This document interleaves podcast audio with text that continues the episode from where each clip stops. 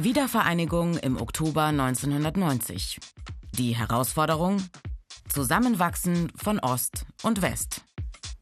Eines der Probleme? Unterschiedliche Wirtschaftssysteme. Freie Marktwirtschaft im Westen, im Osten staatlich organisierte Planwirtschaft.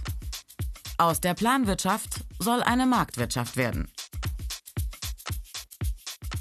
Darum kümmern soll sich die Anstalt zur treuhänderischen Verwaltung des Volkseigentums, kurz Treuhandanstalt. Die Ziele der Treuhand? Einerseits Wahrung des Volkseigentums und Erhalt vieler Arbeitsplätze. Andererseits Privatisierung und die Bildung von Kapitalgesellschaften. Insgesamt verwaltet die Treuhand etwa 4 Millionen Arbeitsplätze. Betroffen ist fast jeder zweite Berufstätige in der DDR in geschätzt 45.000 Betrieben. Ein radikaler Umbau. Viele DDR-Betriebe sind nicht wettbewerbsfähig. Produkte nicht marktfähig.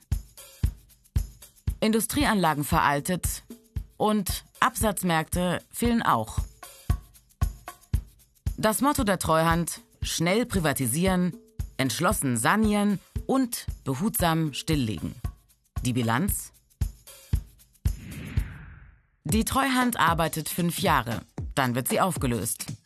14.000 Unternehmen und 22.000 Gastronomiebetriebe und Läden werden privatisiert, also verkauft.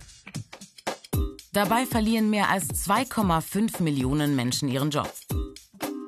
Und es gibt zahlreiche Skandale.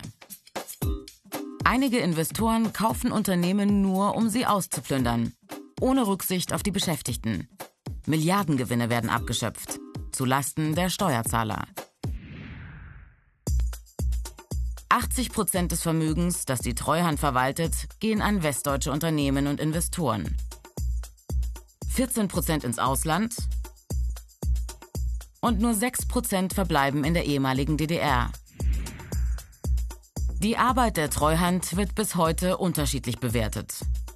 Für die einen war sie ohne Alternative angesichts der maroden DDR-Wirtschaft, die nicht wettbewerbsfähig war. Für die anderen war es eine Enteignung zugunsten des Westens. Eine traumatische Erfahrung, die bei vielen ein tiefes Misstrauen hinterlassen hat. Gegenüber der Marktwirtschaft und gegenüber der Demokratie.